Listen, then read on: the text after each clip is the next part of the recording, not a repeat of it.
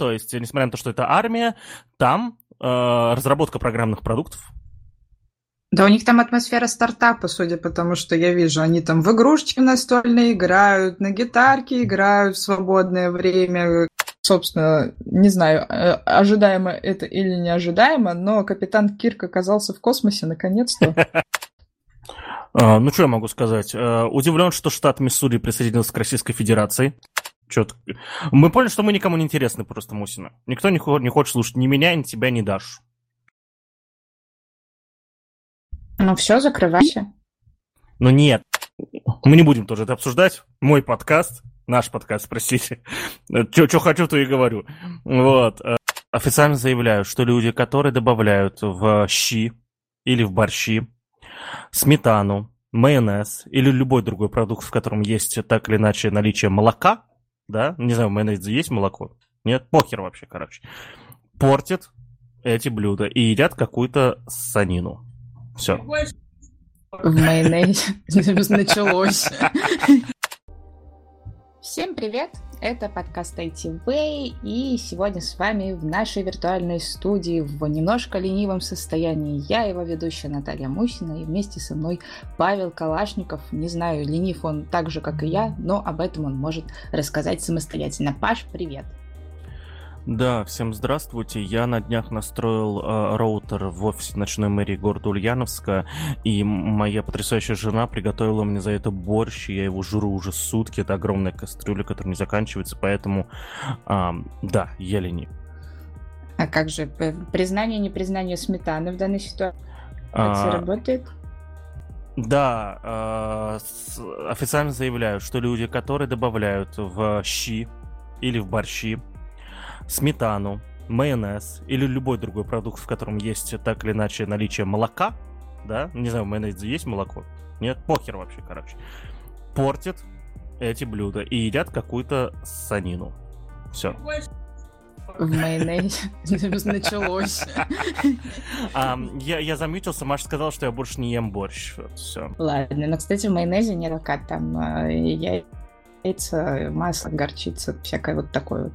А, ну, окей. Ну, ну, я уверен, то, что вот типа в, майон... в майонезе и в молоке есть какой-то один общий а, ингредиент, да? Ну, вот. Белок. Вот да, скорее всего, поэтому оно же белое, да, типа. Вот. А, и вот и добавляя что-то с белком, вы портите борщ. Хорошо. ну, вы можете поспорить в чате ITV с Пашей на тему того, good сметана или нет, но а если мы вспомним все наши бесконечные напоминалки вам о вещах, которые происходят с нами постоянно, то самое первое, это, конечно же, наш Boosty, и мы всегда будем рады нашим новеньким бустерам, которые задонатят нам на развитие нашего проекта. И, конечно же, это бесконечный стрим Аси, который вы также можете найти в ссылке в описании и использовать его для ваших рабочих целей и работы работать под классную музычку, которую подготовят для нас наши знакомые ребята-музыкантики. Вот, это если кратко, как всегда. Э, сегодня у нас новостной выпуск, 89-й э, эпизод, будем обсуждать новости. Мы вас кстати, балуем в последнее время с разными гостями. Иногда у нас не, не бывает возможности э, оперативно обсудить то, что выходит по новостям, но сегодня будем исправляться и много разных новостей обсуждать. А вот. еще впереди у нас огромный точно тоже еще набор гостей. Мы вообще прям что-то разогнались. Что-то... Мы поняли, что мы никому не интересны просто, Мусина. Никто не, не хочет слушать ни меня, ни тебя, ни да. Ну все, закрывайся. Ну нет, надо людей звать просто, которые умные, красивые, там, успешные, все дела. Ну, собственно, чем мы и занимаемся. В общем, очень много разных классных выпусков с классными, крутыми гостями. Ну, а сегодня отдыхаем и э, чилим под самые разные новости. Собственно, что успело выйти за тот период, пока мы с вами э, обсуждали? Ну, наверное, начнем не с этого, начнем, опять же, с личных каких-то новостей. Вот, и опять у нас Калашников куда-то мотается, опять в очередной раз Казань, опять очередной раз Иннополис. Давай рассказывай, о чем будет идти речь. Я еще не смотался, это будет 13-14 ноября. А, и не очередной раз Иннополис, я в Иннополисе ни разу не был, вот, наконец, сгоняю. В общем, а, друзья, 13-14 ноября в Иннополисе пройдет конференция Мершконф. Судя по докладчикам, там собирается очень крутая туса. То есть, да, э, прям, ну, нормальные докладчики, будут и веселые доклады, и умные доклады, и бесполезные, конечно же, доклады. Вот. Э, не знаю, что получится. Мершконф проводится первый раз. Я подозреваю то, что это будет не совсем такая Uh, ну, это будет более такая официальная, да, то есть ф- ф- форматная туса, да, то есть uh, не, не формата там будет по минимуму, но, но стоит съездить только ради докладчиков. Докладчики там крутые приезжают, это факт. А билеты, билеты можно было купить до позавчера что-то очень дешево, сейчас, короче, дороже можно уже купить. На дворе 17 октября. Окей, а, а, да, соответственно, посмотрим. Возможно, я туда выберусь, но это все пока не точно. Вот, в общем, если что, приезжайте в Иннополис слушать Пашу, тусить с ним э, и общаться с по поводу всяких разных вещей, в том числе и по его докладу. Да, вот. Доклад, кстати, я придумал очередное тупое название для доклада. Вот, доклад называется «Привет, как задача сегодня дедлайн». Вот, это прям вот. Э, вкратце это будет про коммуникацию с программистами, как коммуницировать с программистами, чтобы не убить их, как коммуницировать с программистами, чтобы они не убили тебя, и ты не убился сам. Вот, вкратце. Это вот когда озвучивал тему, я поняла, что интонации ты просто вот решил совершенно опустить. Кого опустить? Интонации. Там же у тебя знаки препинания еще стоят в названии доклада, а ты сейчас произнес это так, как будто это вообще не важно. Так, погоди-ка, знаки препинания, стой. А какие там? Там, а, там типа восклицательный знак. О, господи. Э, я открыл ссылку со, с, на мой доклад, а она типа показала, просто логотип тильды и все. Все сломалось. Ну, все. Кажется, не будет твоего доклада. Слушай, а, а что, реально удалили? Я сейчас выясню, погоди, это очень важно. Вот, ну а пока Паша выясняет, что там вообще происходит с его прекрасным докладом, а давайте поговорим о том, что успела выйти. А успела выйти а, в мире программирования очередной прорыв, год разработки или полтора года разработки. В общем, уже прошло довольно-таки много времени, но тем не менее мы встречаем новый выпуск а, Python. А, вышел в, в релиз новый выпуск языка, а, и довольно много разных а, вещей там происходит. Разговаривал с ребятами-питонистами, которые являются в том числе нашими преподавателями, наставниками на Хекслите. Это довольно значительное и крутое обновление обновления.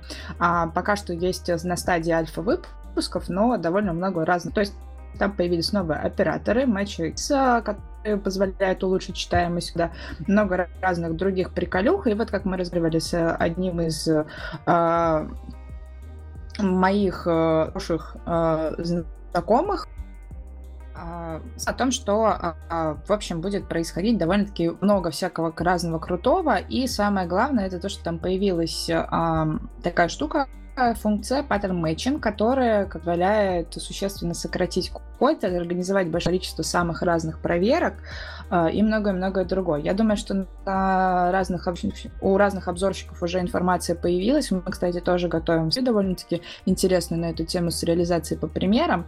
Вот. Ну, а на официальном сайте Python можно увидеть абсолютно все новые добавления, которые есть на данный момент.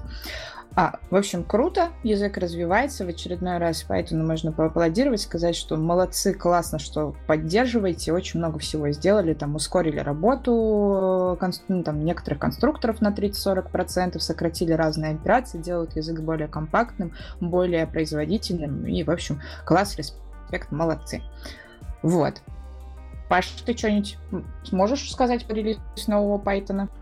Uh, да, на самом деле, uh, это очень странно, потому что вот вышла версия 3.10, учитывая, что я ей пользовался полгода назад, Возможно, я пользовался версией Python 3.10 уж какой-нибудь там бетти, и учитывая, что я в Python тупой, я это не заметил, да, то есть я когда разрабатывал э, там машин learning для этого, для Mortal Kombat, да, э, я как раз-таки вот и э, использовал версию Python 3.10, то есть, да, и, и даже чуть-чуть апгрейдил код, э, ну, в общем, я получил Actor, да, который надо было прокачивать, вот, и ну и, и из примеров от а, из примеров от, от OpenAI я получил эти акторы, я их решил чуть прокачать и да, даже прокачивал их под версию 3.10 и все работало, то есть, возможно, это была какая-то бета, или я просто тупой, слепой, вообще ничего не понимаю в этом вашем питоне.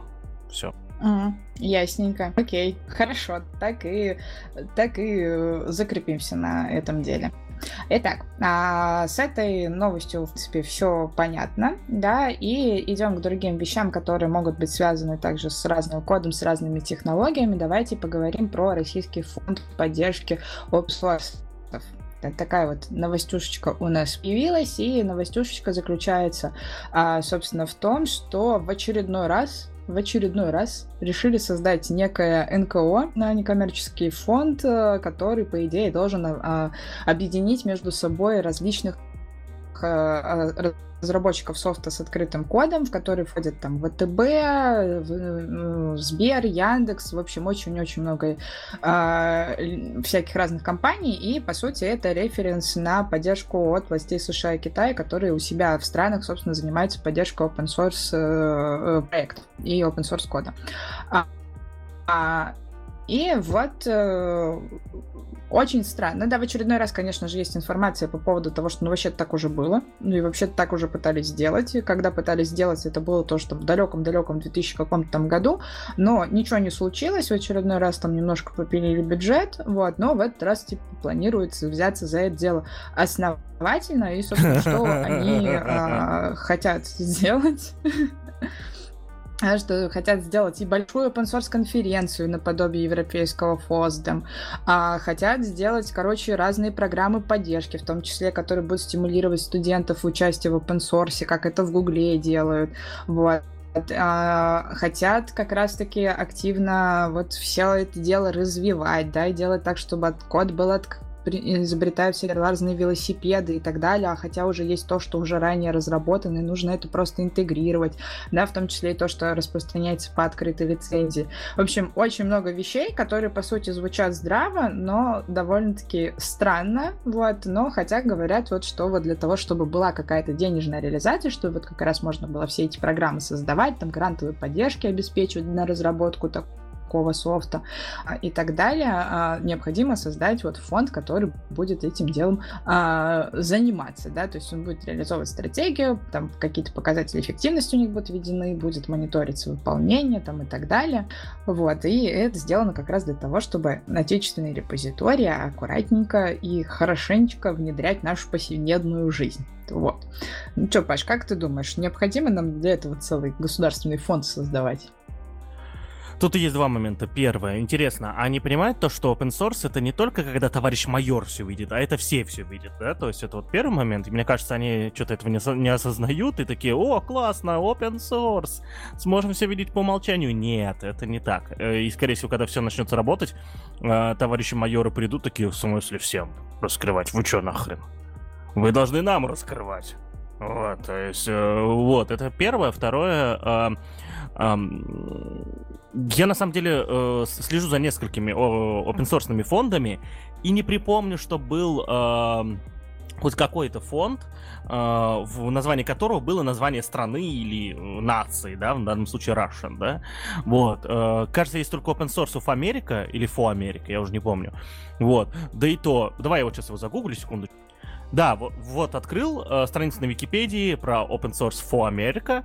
Э, две строчки написано и больше никакой информации. Это говорит о том, что фонд едва ли работающий, да, вот, и страница о нем не обновлялась с 2010 года. Вот, э, сайт его я попробую найти. Ну вот сайт именно Open Source for America не, не, на, на, первой, э, на первой странице Гугла нету. Это говорит о том, то, что э, по опыту, который существует сегодня в современном open source, э, open source сообщества создаются и фонды. Создаются не вокруг наций или каких-то других геополитических да, историй, а вокруг именно продуктов, Linux Foundation, например, вокруг э, уже имеющихся сообществ, да, то есть, э, пример тут я не знаю, какой привести. Ну, там университеты разные создают, допустим, да? Вот. А, в, блин, где, где, где? Слушай, а, я когда читал про этот а, фонд, по, понял то, что это в том штате, где Gravity Falls. В каком штате Gravity Falls? Мусина, ты все знаешь. Сейчас, подожди. В Орегоне, в Орегоне. Так. А в Орегоне, да. Вот, да. Э, в Орегоне, городочек. Gravity Falls. Я загуглил, вот. Соответственно, есть, э, кажется, университет Орегона, да, делал, делал свой собственный foundation. Вот. И ну и вокруг компаний, да, то есть Mozilla Foundation, кажется, до сих пор существует, все с ней в порядке. Вот, э, вокруг э, именно стран и других геополитических сущностей э, open source не существует, да, по крайней мере в том виде, в котором мы привыкли. Почему? Потому что когда правительства хотят создавать open source, правительство никогда не будет инвестировать, любое правительство, не только в России, везде на самом деле, да, то есть это нормальная практика, это как бы э, сущность, да, правительств. Никакое правительство никогда не будет инвестировать во что-то деньги в то, что потом не сможет контролировать. Вот. А, хотя бы частично иметь, 50, иметь 51%, да, и э, поэтому криптовалюты не продвигаются, потому что никто не придумал, как их контролировать, да, то есть суть, э, э, суть контроля как бы э, блокчейнов, это ты как бы ликвидируешь сам блокчейн, да, э, пытаясь контролировать блокчейн, и в итоге делают вот эти вот псевдовыборы, да, вот в онлайне, где там сеть контролируется полностью государством, да, что типа не блокчейн, там вот этот вот э, цифрорубль, который тоже как бы, какой смысл в нем, если вы контролируете, да, весь, всю сеть, да. А, да и везде так, на самом деле, не только в России, это у всех так. Поэтому ни хрена не будет, я, кажется, объяснил почему. Но я так понимаю, что здесь одна из э, основных задач, которые необходимо решить, это как раз история с госзаказчиками, вот этими вот дурацкими тендерами, которые есть на разработку всякого разного, и все это одинаково, и, в общем, вот таким образом они хотят как раз-таки донести до заказчика, что, во-первых, есть часть решений, которые уже существуют, бери и не, не, не нужно тратить бюджеты, в том числе и государственные, и муниципальные, на создание чего-либо, а можно это сделать. Вот, это первое как раз такой момент. А второй, я вот как раз э, нашла вот то, о чем я как раз говорил. В 2014 году был, был, собственно, запущен уже подобный фонд. Ничего не получилось. Хотели сделать глобальный отечественный репозиторий. Тебе хочу сказать. А, ребята работают над неймингом, потому что ранее такая история называлась «Национальный фонд алгоритмов и программ». Как тебе в сравнении Программ? с... Программ? Да. Программы будут делать? Ничего себе, клево. Ну и как бы и в сравнении как раз-таки с э, текущим э, названием Russian Open Source Foundation, э, как тебе? А, ну слушай, Russian Open Source Foundation как минимум звучит в контексте других Open Source Foundation, да? То есть оно, вот если там попадет в какой-то список, оно хотя бы не будет выделяться, да, то есть чем-нибудь, да, и а, сам факт, э, ну, как сказать, я не знаю, насколько а, такое название именно вот, я уверен, что существует аналог на русском языке этого названия, да, то есть учитывая, что это НКО, я, насколько я помню, по закону у тебя должно быть название на русском языке, вот, соответственно, вот так вот. И в целом, в целом про НКО, да, то есть вот э, здесь есть вопрос, по какому, по какому принципу будет работать это, это НКО, кто может в него вступить, то есть это некоммерческая организация. Мне бы, вот, э, мы с тобой как э, в прошлом руководители тоже не, большой некоммерческой организации, знаешь, мне хочется почитать устав этой НКО, вот, учитывая, что мы, мы с тобой читали уставы НКО, участвовали в создании уставов, да, вот. Эм, интересно, что там будет написано, скорее всего, хрень.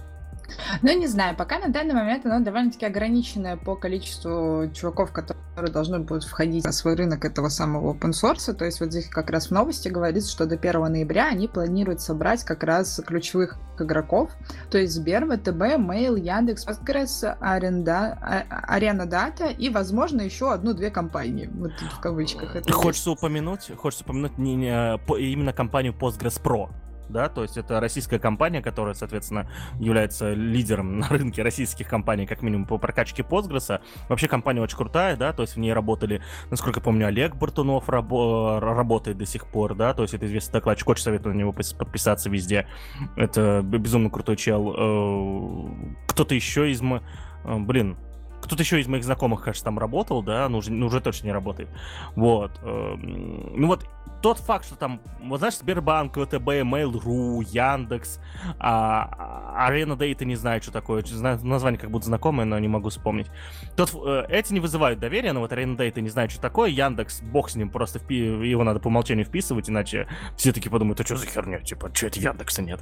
Вот, и то, что там Postgres Pro, ну, намекает на как будто что-то должно быть хорошее да, вот. Эм, но, может быть, тоже вписали по умолчанию. Хз. Окей, ну посмотрим, что получится. Если не загнется, будет хорошо, будет работать хорошо, тоже прекрасно. Посмотрим, что из этого выйдет. Ну а от э, новостей одной страны переходим к новостям другой страны. Э, собственно, о чем идет речь? На Хабре вышла статья «Как служится в белорусской IT-роте». Честный рассказ Дембеля. А, вот э, такое интригующее название. Кстати, статья с точки зрения чувака, который пишет разные контенты, кстати, клево составлена, очень, очень классная статья. Вот всем рекомендую ее почитать. А Паша, я думаю, нам сейчас будет рассказывать, в чем же там.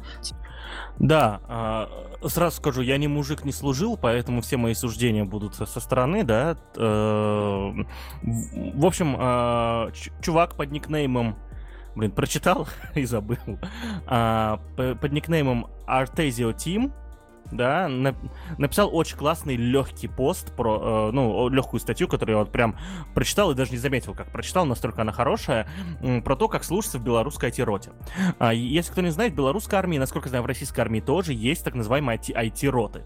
Да, то есть это роты, в которых ты при наличии образования, да, диплома и при наличии опыта можешь всю службу в армии, там в России это год, в Беларуси не помню, тут написано, кстати, сколько, я сейчас не буду искать, но больше года, вот, э, соответственно, проработать э, программистом, по сути, да, или тестировщиком, ну, то есть э, кем-то IT-специалистом. И это прикольно, во-первых, да, то есть это гораздо лучше для будущих IT-специалистов, чем бегать и прыгать. Кто-то меня Э, скорее всего, э, будет меня сейчас осуждать за, э, за, за такие тупые суждения. Мы не будем сейчас обсуждать важность, ненужность армии, да, и, и все такое. Вот. Но, как минимум, это дополнительный опыт. Притом опыт в очень интересных условиях. А, как писал сам автор, э, несмотря на то, что все это происходило в армии, и казалось, все должно быть э, неорганизовано и странно и непонятно, на самом деле нельзя забывать то, что армия это самые финансируемые структуры во всех странах. В том числе и в Беларуси, я уверен. Бюджетов не смотрел, готов поспорить на деньги, самая финансируемая структура. Вот. Э, и а когда есть деньги, есть шанс, что все будет хорошо, и как описал автор статьи, все достаточно хорошо. Да, то есть, несмотря на то, что это армия, там разработка программных продуктов. Да, у них там атмосфера стартапа, судя по тому, что я вижу. Они там в игрушечки настольные играют, на гитарке играют в свободное время, код разрабатывают. Все классно, прекрасно, даже зарплату платят. Ну, э, зарплаты едва, едва ли назовешь. Насколько я знаю, все солдаты получают зарплату за, за срочную службу, да, но она там стремится к нулю, условно, да, и является погрешностью. Вот. И это, это, это прикольная статья. Мне, мне, допустим, очень понравилась тема, то, что у них действительно есть тестировщики, у них есть там э, тебя, тебя э, фактически принимают в армию на разные э, эти э, на разные э, специальности, на раз, разные грейды у них там даже есть, да, то есть э, и, и, и они, соответственно, делают программные продукты. Это прикольно, это хорошо. Жалко, что только в России и в Беларуси такой роты только по одной. Я уверен, то, что если... Э, во-первых, армия в принципе не нужна, мое мнение такое, да, то есть сейчас бы э, там всякие это... Э, мы не будем тоже это обсуждать. Мой подкаст, наш подкаст, простите. Что хочу, то и говорю. Вот. Э, я считаю, что в современном мире армия не нужна. Нужно только там ядерное оружие всем, да, то есть всем странам раздать. Ну нет, ладно, все, мы не будем уходить в эту тему, все, это сложно. Вот. Э, и нужно больше IT-рот. Да, а, может быть и может быть и тогда и все, что работает в армии, будет работать лучше, потому что IT это лучшая отрасль, которая сейчас вообще в мире существует, и она превращает, она делает все лучше вокруг себя, и чем больше будет IT-рот в, в армии, тем лучше станет сама армия в целом. Вот, статью прочитайте, очень легкая, очень классная. Э, даже если бы сейчас меня отправили, я бы послужил, да, на самом деле. Ут... Меня бы утром зарядку заставлять делать мусина. Представляешь, я бы схуднул так немножечко, может быть, это мышечной массы бы это понабрал, да, и при этом бы работал. Прикольно было бы. Мне, кстати, да, да, мне что понравилось, это как раз вот это профориентационное начать, что по факту они же все равно не приживают штаны и не а, равняют сугробчики и траву не красят. Они занимаются действительно в том числе и своим, своей профессиональной реализацией. То есть это ты не просто типа долг родине отдаешь, да, условно, а еще и занимаешься тем, что тебе потом в дальнейшем тоже а, пригодится в твоей будущей жизни, да, и когда ты оттуда ты хотя бы уже представление о работе в данном случае будешь иметь, и у тебя будет продакшн опыт. Это, на мой взгляд, прикольно. Да, и при том опыт интересный, потому что это не совсем простая структура, я уверен, да, там есть какие-то сложности, после этого тебе работа в обыкновенной IT-компании ну, будет гораздо проще для тебя. И самое главное, все, что ты делаешь, в основном полезно. Это не как там обычно говорят, вот, возьмите вот это, перенесите за лес там, да, вот, то есть вот как, как обычно любят эксплуатировать бесполезно бедных солдатиков. Вот. А это будет хорошо, соответственно. Прям прикольно. Ну и плюс ко всему, кстати, вот там есть отдельный очень классный пункт, тоже всем рекомендую на него внимание обратить. Он говорит еще про дедовщину, да, и в данном случае говорю я отсутствие и почему так происходит, с учетом того, что это действительно очень важный момент в э, жизни солдата, да, когда он идет служить. Вот вопросы дедовщины, да, как это все будет, что там придется драться, тебя все будут обижать, если ты там себя не поставишь каким-то образом. Вот. И тут он как раз говорит о том, ее, почему ее нет, э, и приводит, собственно, очень хорошие доводы. Если это действительно так, это довольно круто. Так дедовщину же делают дебилы тупые. Вот. Э, и, а, а войти, слава богу, до сих пор дебилов тупых меньше, чем всех остальных. Или, и более того, а дебилы тупые стремятся к нулю, да, не как погрешность тоже. Вот. Э, и поэтому в IT-ротах тоже, соответственно, дебилов тупых гораздо меньше, и дедовщины не происходит. Вот и все. Да, тоже верно. Ну и как бы как следствие, это как раз всякие разные истории, которые связаны с тем, что конфликты все-таки хочется больше решать при помощи разговоров, нежели чем с кулаками. Вот, но я думаю, Или что... рэбатлов. Ой, все, нет, пожалуйста, не надо, не будем сейчас это разгонять. Это отдельная тема, и это слишком большой внутряк. Не надо никаких рыбатлов, давайте до свидания. Вот, а, в общем, отошли от этой темы, а давайте теперь поговорим про другие тоже насущные вещи. История давняя, но очень прикольно, хочется ее обсудить. История звучит так, если вы э, в какой-то момент пропустили, а возможно уже даже забыли, что такое было, 4 октября, в общем, начались падения работы сервиса сервисов Фейсбука.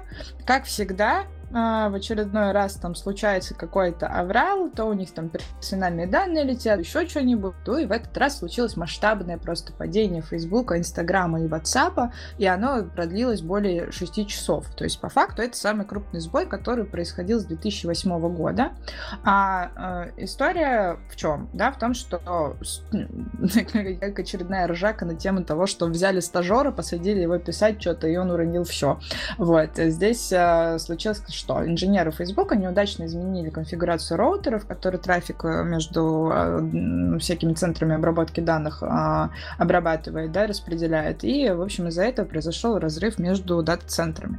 Вот. И, в общем, все, все, кто пользовался на тот момент этими социальными сетями, побежали жаловаться в Твиттер. Кто не жаловался, тот грустно смотрел, когда же оно там все поднимется и так далее. В общем, а, но помимо этого, а, в чем приколюха? А, есть ребятки, которые, собственно, посмотрели на эту историю и а, провели аналитику и посмотрели, что же, каким же другим следствием привело, привел этот самый обрыв. Да? То есть сейчас я попробую произнести, как называется название ребят, которые это сделали. Haystack. Ну, вот, в общем, у них есть аналитики, и, в общем, они провели свое небольшое исследование, и а, что выяснилось, что а, производительность разработчиков на период, когда случилось вот это глобальное шестичасовое падение, оно увеличилось на 32%. В первую очередь э, это еще связано с тем, что а, падение пришлось как раз на а, вторую половину дня в США, и а, начался он как раз где-то примерно в 2 часа дня. А, и, естественно, все чуваки, которые ранее залипали во все мессенджеры и социальные сеточки, э, ничего им не оставалось, как идти работать. Поэтому замечается увеличение количества pull-реквестов за это самое время. И э, э, при этом, э, если мы посмотрим на само исследование, там есть, как всегда, как я все, как я люблю, а я люблю, когда много графиков, и все так всякие вот эти исследования тоже люблю, а о том, почему я их люблю и так далее, мы как раз обсуждали, когда разговаривали про геймдев, когда к нам приходили пригласили в гости, и мы как раз обсуждали обвязанные с исследованием. Вот. И, в общем, они там разные базовые уровни рассчитали, а, сравнили с различными базовыми другими уровнями, да, в том, там всякое разное посравнивали и так далее. Вот. И увеличили, что увидели, что а, разработчики, собственно, в дополнительное время в конце своего рабочего дня а, использовали как раз для того, чтобы закрывать какие-то запросы и так далее. Вот. Но, тем не менее, как раз количество pull реквестов увеличилось, а, а, и при этом увеличилось, кстати, время, за которое они выполняют эти самые задачи. А, это такой интересный парадокс в плане того, что, казалось бы, раз у вас появилось больше времени на выполнение самых разных задач, и увеличилось количество pull реквестов, то, наверное, и сами, сами, само выполнение задач должно было стать быстрее.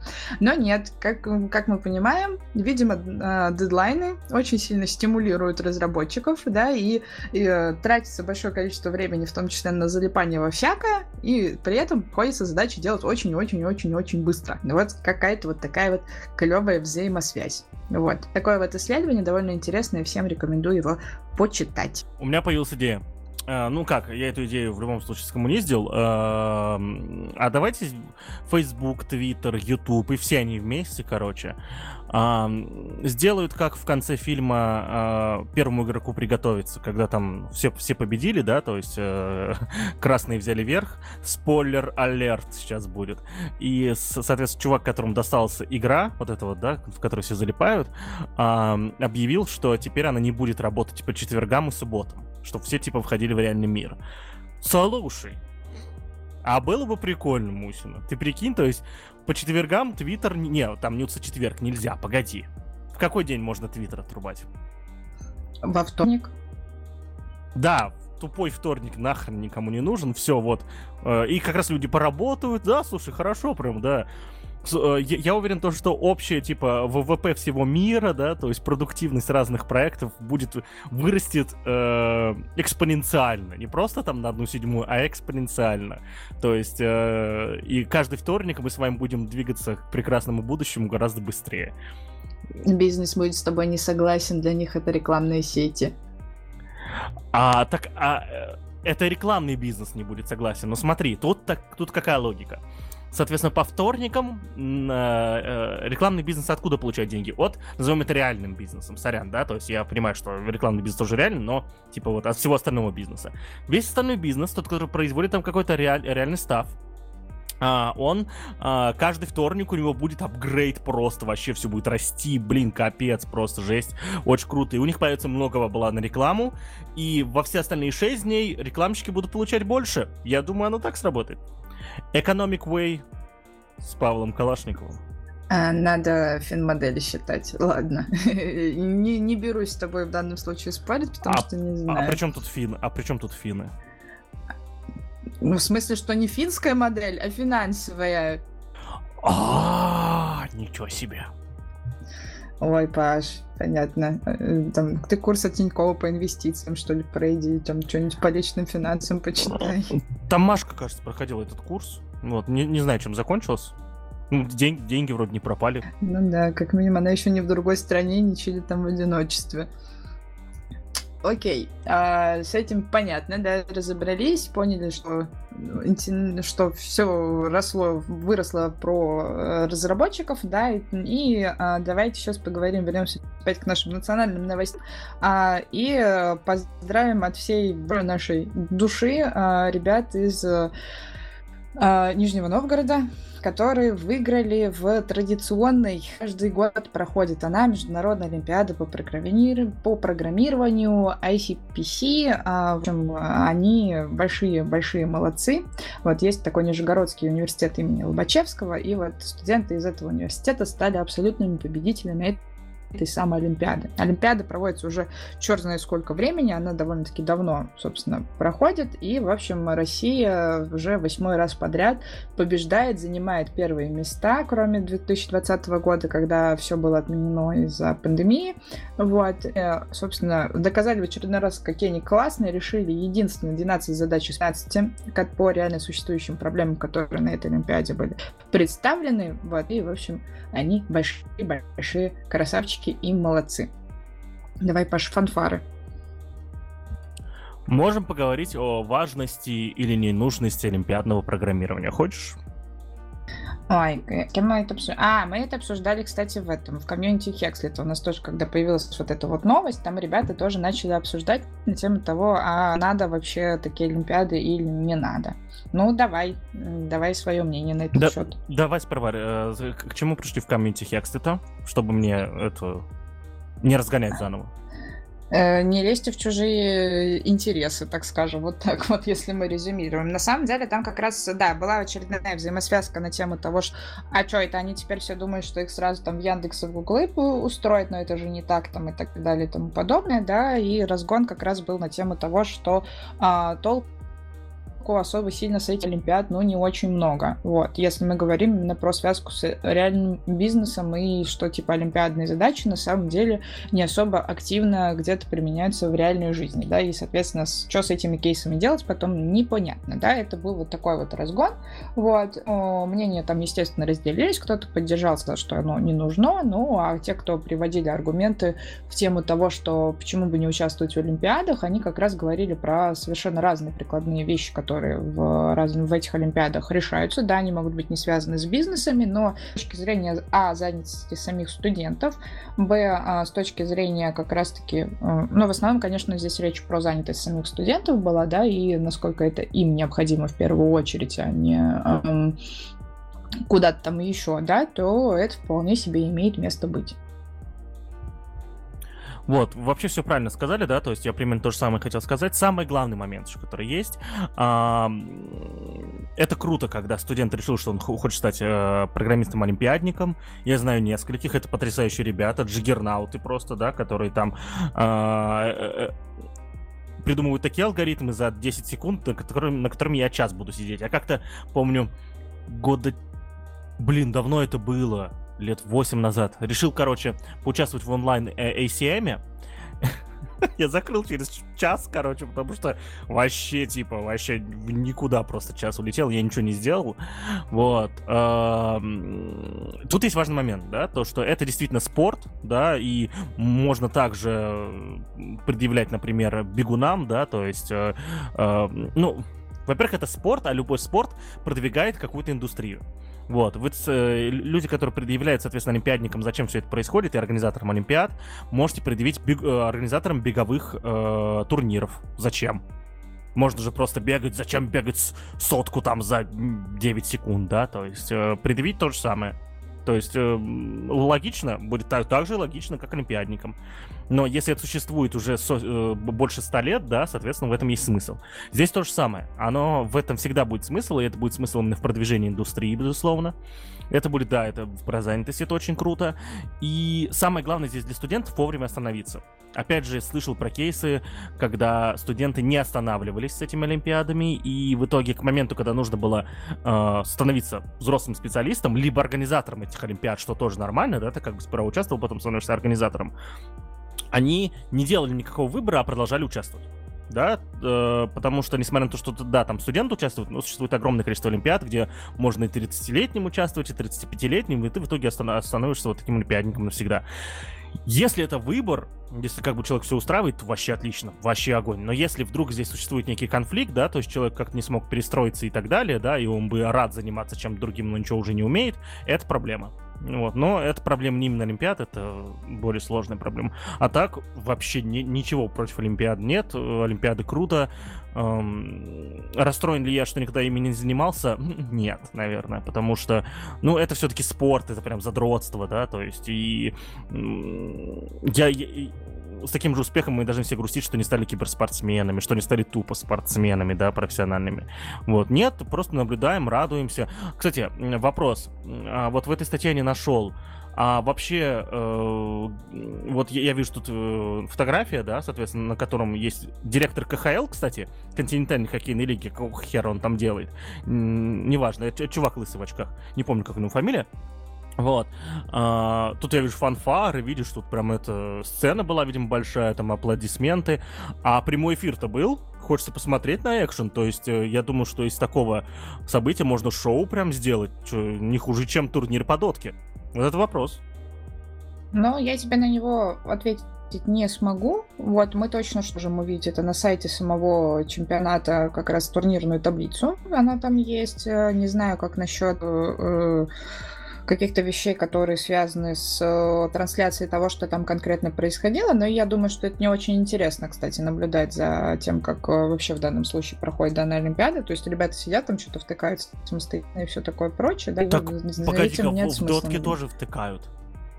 Но там ты, э, но там ты даешь, смотри, это в принципе одно и то же. Там тоже все втыкают в экран, но ты даешь то, что происходит на экранах, и люди, которые в курсе, что происходит, как работает дотка, а здесь как работает олимпиадное программирование, охеревают такие, вау, типа, ничего себе там, ребят, ребят, короче, мутят. Они же еще быстро все это делают, да, то есть там быстро придумывают и все такое. Это экшен для тех, кто в курсе. Ну, окей, вот я тут, кстати, начала что-то гуглить, и здесь как раз есть какая-то штука про трансляцию чемпионата программирования, то есть можно будет, я думаю, порыться, и какая-то трансляция будет. Можно будет ее найти, как минимум новости по этой теме выдаются, тут даже вот как раз World Finals э, да, есть какой-то видос. Я думаю, что он как раз церемонии на награждении какой идет. Ну, в общем, можно что-нибудь найти. То есть, э, если вам интересно, то это все можно загуглить и посмотреть, что же там происходило. Вот. И, собственно, из-за того, что Вопрос. самый а. первый видос, он где-то примерно на два с половиной часа, я думаю, что как минимум церемонию они могли показать. Да, я это тоже погуглил, то есть есть видосы на 6 часов, на 8. Короче, что-то стримит что-то стримят, э, непонятно с каким качеством. А, Мусина, когда Хексель будет проводить свои турниры большие в онлайне, чтобы, короче, сидеть, смотреть и прям радоваться? Каждое 13 число приходите к нам на Twitch, мы там проводим трансляции турнира по код батлу, в котором можно и принимать участие, и посмотреть, что мы там делаем, да, и смотреть, как ребята решают какие-то задачи. Вот, где-то примерно раз в год мы из этого делаем какую-то экшовую штуку. Например, в прошлом году мы а, показывали, как наши наставники батлились и как этот турнир разыгрывалась.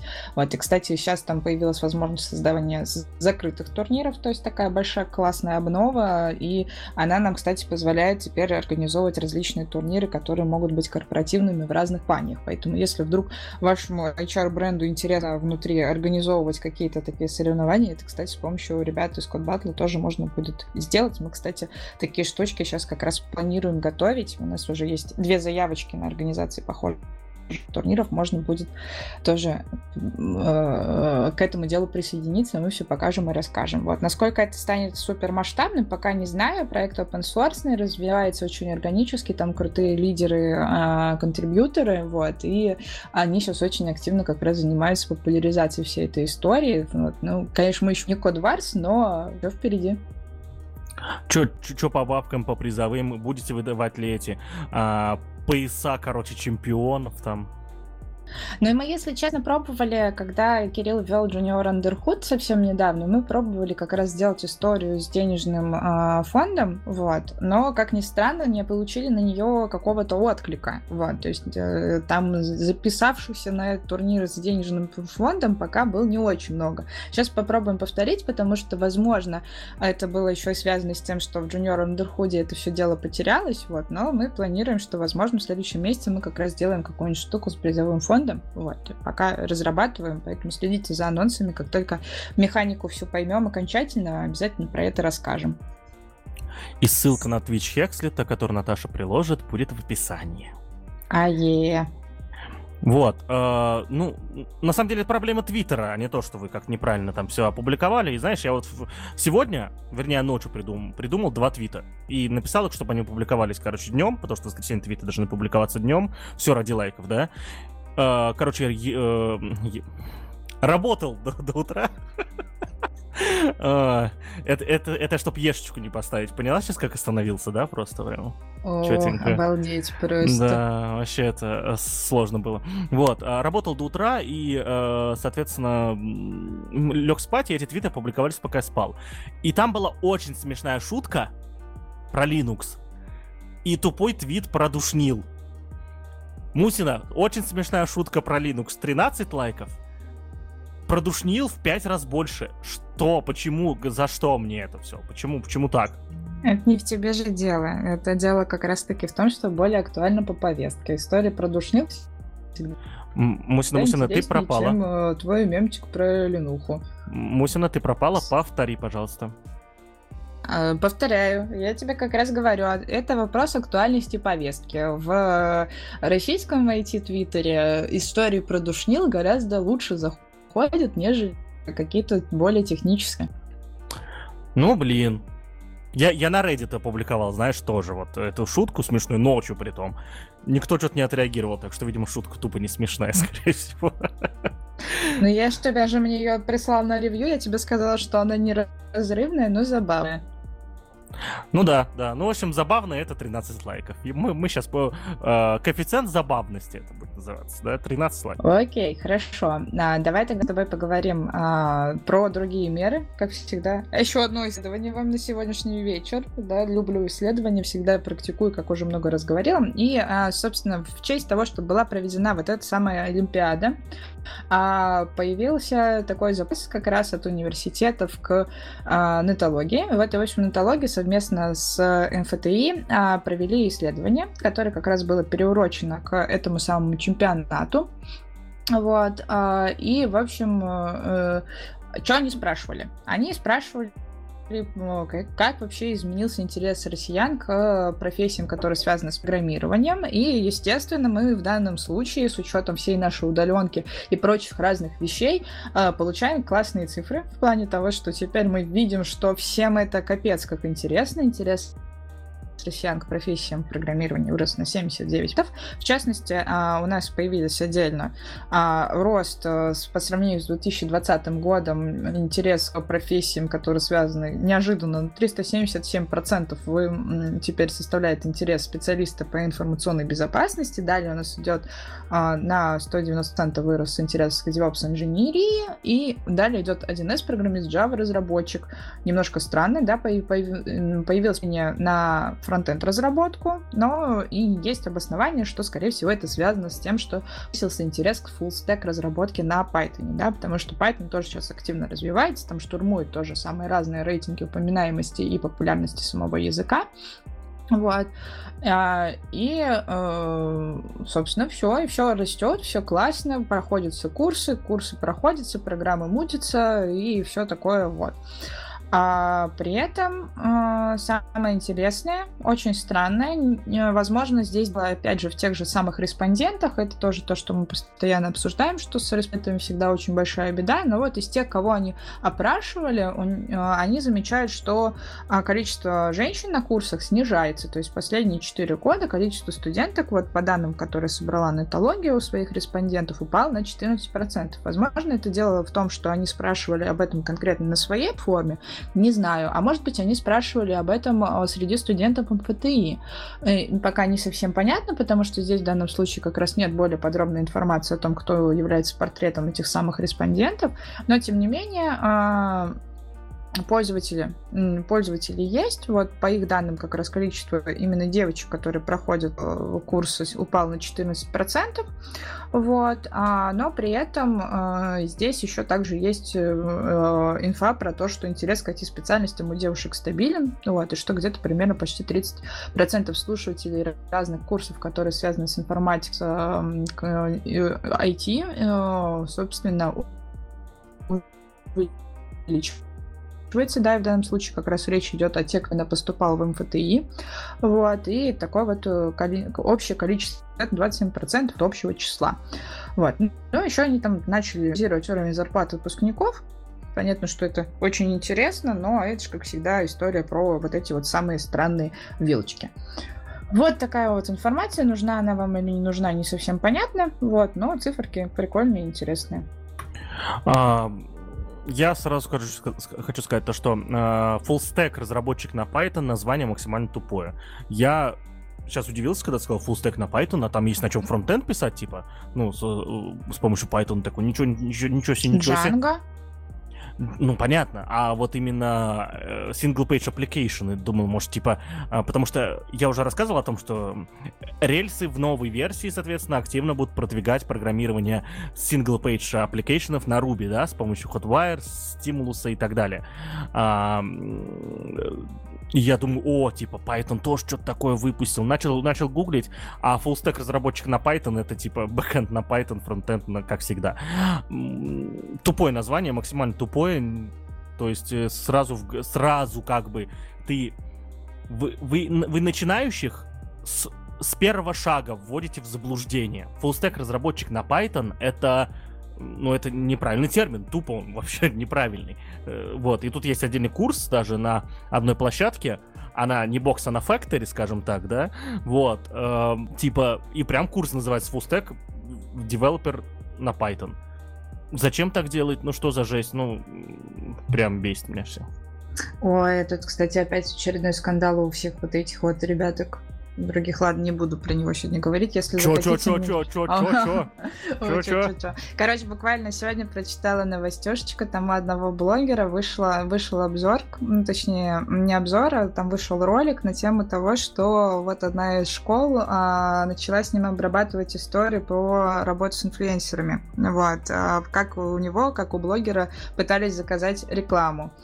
А, и там как раз, э, видимо, сменился менеджер и сменилась немножко стратегия того, что происходит по коммуникации. В общем, они к нему пришли и сказали, что Э, чувак, короче, мы с тобой уже, в принципе, работали, давай-ка ты на, на у себя на канале что-нибудь, да, только, э, пожалуйста, давай ты не будешь ставить меточку рекламы, типа, сделай это, посмотришь ту программу, которую мы тебе представили, она, кстати, у нас там что-то на, на сколько там, 8, по-моему, месяцев, а мы тебе даем неделю открытого доступа, чтобы ты с этой программой познакомился, в общем, составил свое мнение и, собственно, не шопал туда метку о том, что это реклама, то есть, типа, сделай, пожалуйста, так, чтобы вот это вот твое положительное мнение о э, той нашей самой программе было типа твоим личным мнением. Вот. И он очень описывал как раз э, историю на эту тему про то, что, ребят, ну не надо так делать. Ну, а что, не, погоди-ка, э, а Объясни мне, как человек, работающий в маркетинге, что плохого сделала эта школа. То есть, а нет, ну я, я понял смысл, я не понял, это типа мувитон, плохой тон или что? Ну, вообще очень нехорошо, когда ты обращаешься к блогеру и говоришь ему, что типа, смотри, я тебе сейчас заплачу денег, а, и а, ты при этом не, я тебе денег заплачу, скажи про нас хорошо, только не говори, что это реклама. Вот. Типа, не имеет значения. В данном случае есть очень большая рисковая часть, потому что блогер же никогда не отвечает за качество тех курсов, которые на самом деле представляются, да, то есть если он это проходит и не берет за это деньги, он составляет свое собственное мнение и, как правило, а, работает по принципу такой журналистской этики. То есть он прям рассказывает, где плохо, где хорошо там и так далее. Если все, безусловно, хорошо, то, скорее всего, либо он оказался слишком впечатлен, либо а, это действительно проплаченное мнение. И а, в случае, если вдруг курс, который он изначально рекламировал как хороший, либо платформа, которую он рекламировал как хорошую, со временем там начинает портиться, там либо у нее появляются появляются какие-то плохие отзывы от других студентов, либо студент будущий потенциально посмотрел рекламу, ну, точнее, в данном случае это не реклама, да, типа, это типа личное мнение, то там а, те моменты, на которые он указывал, они очень-очень сильно всячные. Это бьет по репутации самого блогера. И то есть, по идее, ни один уважающий себя блогер не берется в данном случае а, организовывать интеграцию а, в таком формате. То есть если ему платит какая-то школа целенаправленные деньги за это, он всегда повесит меточку, что это реклама. Типа, ребят, вот они подготовили, по идее там должно быть вот это, вот это, вот это, вот это. В принципе, мне, может быть, там нравится, но сразу поймите, что это реклама. Вот это честный подход. Когда тебе тебя твое мнение пытаются купить, да, это в первую очередь неуважение к самому блогеру, которого ты это делаешь, а во-вторых, ну, как да, это неуважение к блогеру, и плюс, да, это неуважение в числе к ребятам-слушателям, это не совсем честно. Я только что понял, почему у нас в подкасте ни разу не было интеграции, хотя нам предлагали. Мы уважающие себя инфлюенсеры. Е, окей, хорошо. Вот. Но в любом случае, э, если вы вдруг задумываетесь о качестве своего образования, э, есть некоторые штуки, которые можно сделать даже вне зависимости от, ну, вне зависимости от того, э, насколько хорошо вы умеете программировать. И если вы делаете какие-то самые разные штуки, да, там лезете в код, умеете пользоваться браузером, умеете пользоваться кнопкой F12, да, для того, чтобы посмотреть, где в коде что находится, то, возможно, вас можно будет окрестить хакером. Вот. Вот. И вот о такой истории мы сегодня с вами поговорим. Эта история произошла в Миссури, США, в общем, и один из журналистов, э, в общем, залез э, в HTML-код и нашел там, собственно, персональные данные, сказал, что, ну, ребят, что-то вот что у вас там находится, пошел из добрых побуждений, сообщил об этом, а губернатор сказал, что он хакер, и, короче, надо тебя по ходу посадить. Вот. Но, а более детально об этой новости нам как раз Паша и расскажет. А, ну, что я могу сказать? А, удивлен, что штат Миссури присоединился к Российской Федерации, потому что то, что мы прочитали, а, то, что в этой статье написано, здесь замени Миссури на город Санкт-Петербург, а имя этого губернатора на, на Беглова, и никто ничего не удивится. А здесь удивительно, потому что все-таки губернаторы в Штатах, они более продвинутые, они больше думают перед тем, как говорить, да, в отличие от наших губернаторов, поэтому э, с, с ними редко происходят подобные ситуации, но, видите, произошла. Вот, э, и перед тем, как выступать, человек просто не проконсультировался ни с кем, кто в курсе. Ситуация. Э, журналист, обыкновенный журналист, э, его зовут э, Джош, Ре, Джош Рено, может быть, Рено, не знаю, к сожалению. Вот, э, зашел, зашел на сайт э, э, Департамента начального и среднего образования и нашел там, насколько я понимаю, э, в открытом доступе, ну, то есть не на самой странице, но скры- в, в HTML-коде доступные, э, кажется, номера социального страхования. Давно уже статью читал, секундочку. Да, номера социального страхования. 100... И они были не зашифрованы. Да, 100 тысяч учителей. Подозреваю то, что они были на страницах учителей, да, то есть там какой-нибудь профиль учителя, и там вот выводятся данные, которые можно прочитать, а номер социального страхования просто, ну, не показывается. Но он есть в HTML. Естественно, такой распарсить вообще ничего не стоит. Вот. А, и я думаю, как раз журналист поступил умно, он а, посмотрел, везде ли это происходит, или обратился к программистам, которые написали скрипт, чтобы это все посмотреть. А, и перед публикацией, да, информация о том, что такое существует, обратился в соответствующий орган и сказал то, что, ребята, у вас тут, короче, бред.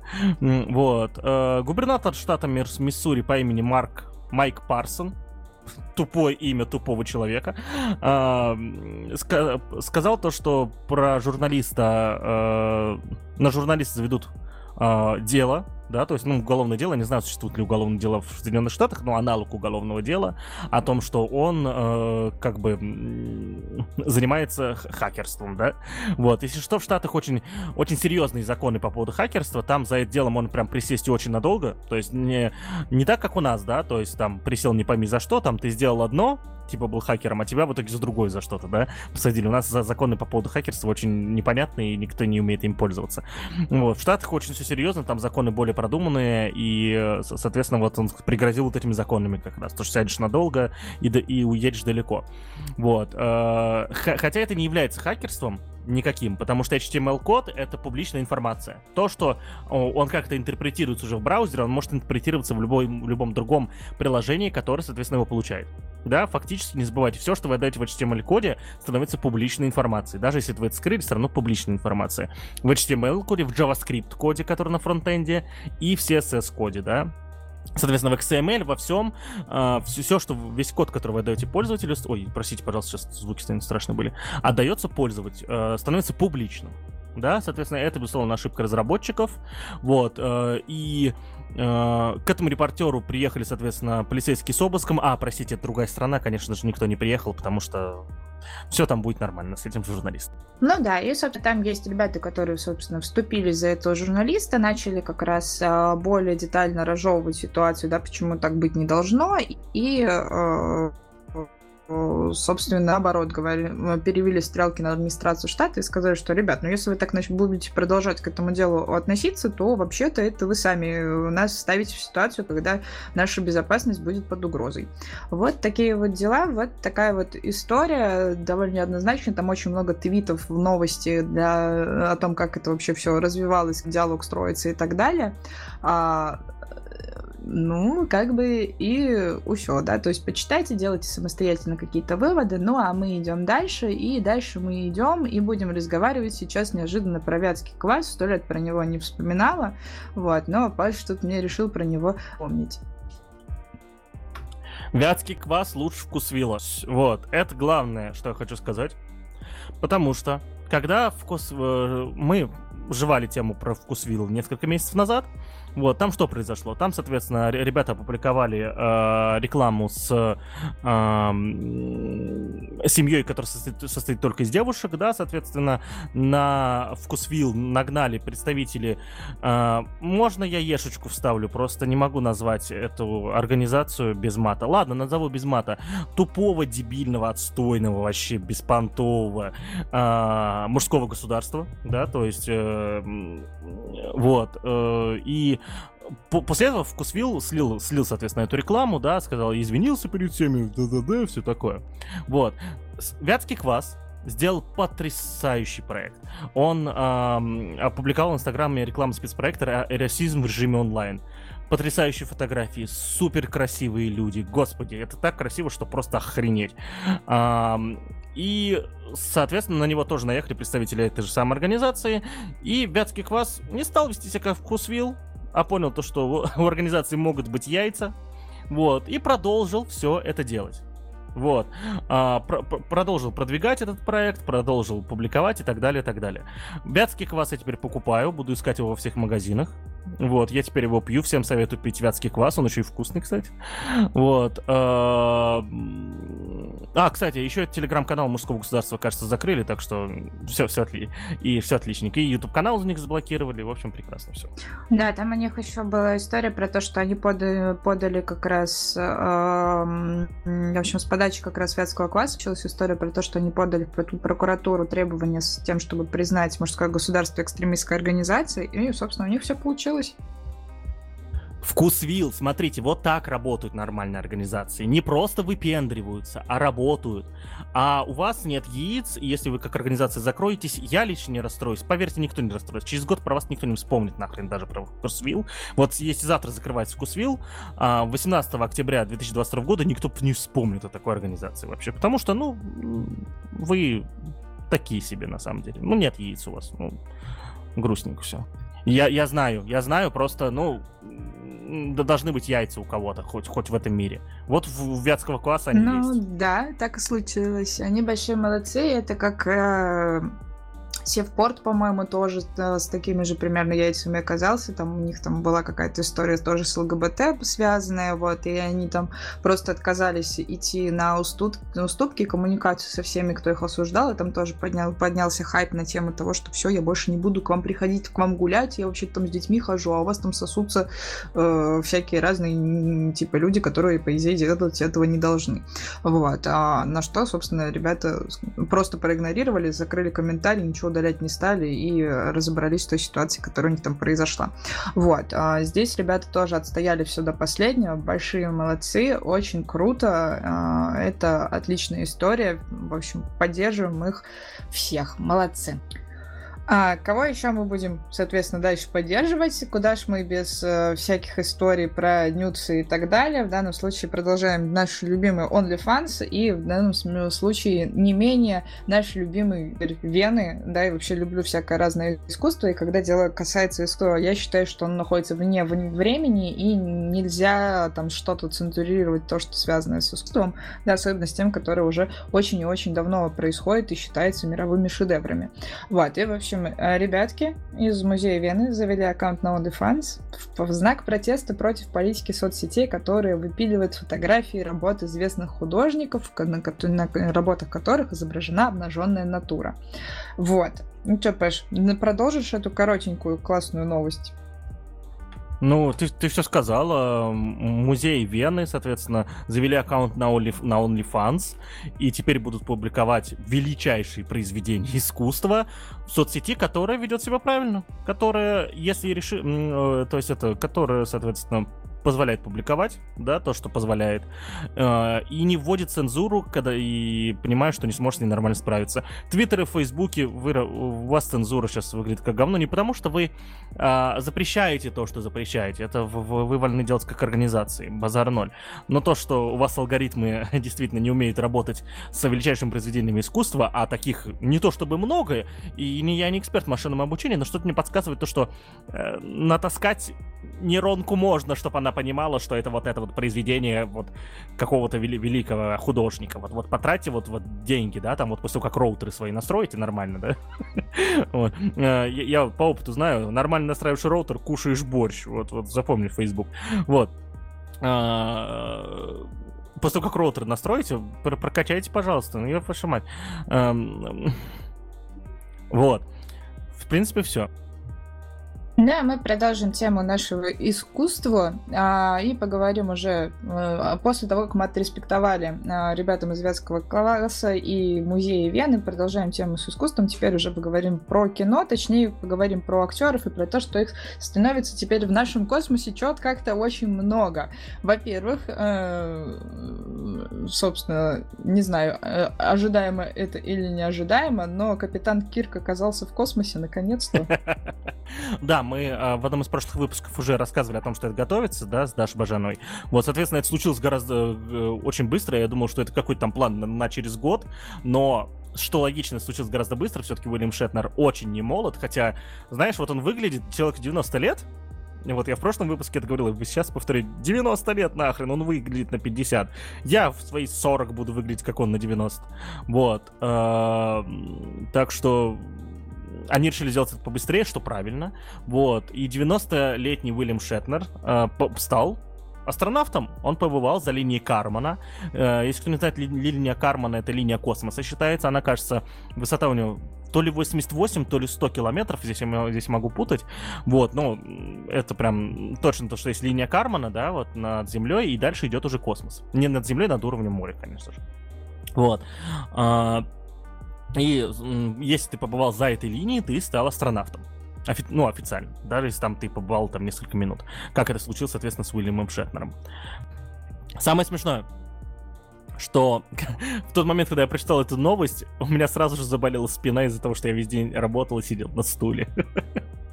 Паша, 29 лет, болит спина, пока сидит на стуле. Уильям Шетнер, 90, сгонял в космос. Ну, это же как в очередной к тому тезису про то, что кто-то делает какие-то социально важные, значимые вещи, там разрабатывает всякие кибернетические штуки и так далее, а ты сайтики клепаешь. Да, да, да. А я, а я, а я, а я, а я сайтики пишу. Вот, но если мы развиваем тему, да, классно про то, что Капитан Кирк у нас в космосе и все классно, вот, а это очень здорово, но помимо этого-то Россия тоже не отстает. Я не знаю, в курсе ты или нет, но вообще-то 5 октября у нас российский экипаж с актрисой и режиссером тоже по... отправились на Международную космическую станцию. Собственно, это все делается в рамках фильма, мод фильма и все такое. Но, в общем, ребятки тоже полетели на МКС. Сегодня уже вернулись, кстати. Да, вот. вернулись.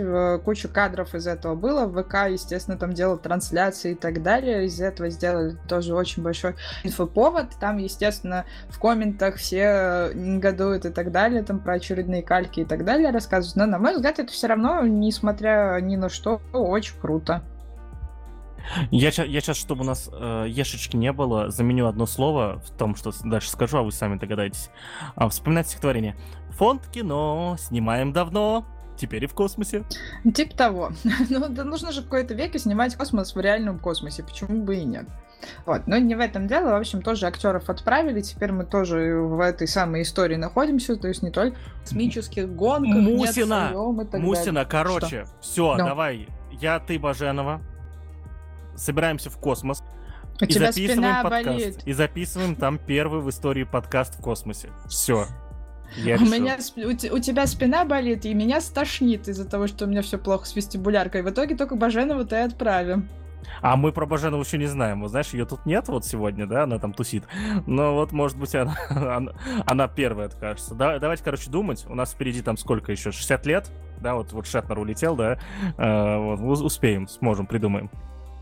Окей, хорошо. Ну и все. Значит, тогда мы на этом будем заканчивать выпуск, потому что нам, видимо, нужно поскорее бежать и готовиться к космосу. Кардиотренировки, вот это вот все они ждут. А это значит, что заканчиваем мы наш выпуск э, 89-го эпизода подкаста ITV. Всем отличного вечера. Надеюсь, вам было весело с нами и с нашими сегодняшними новостями. И до новых встреч.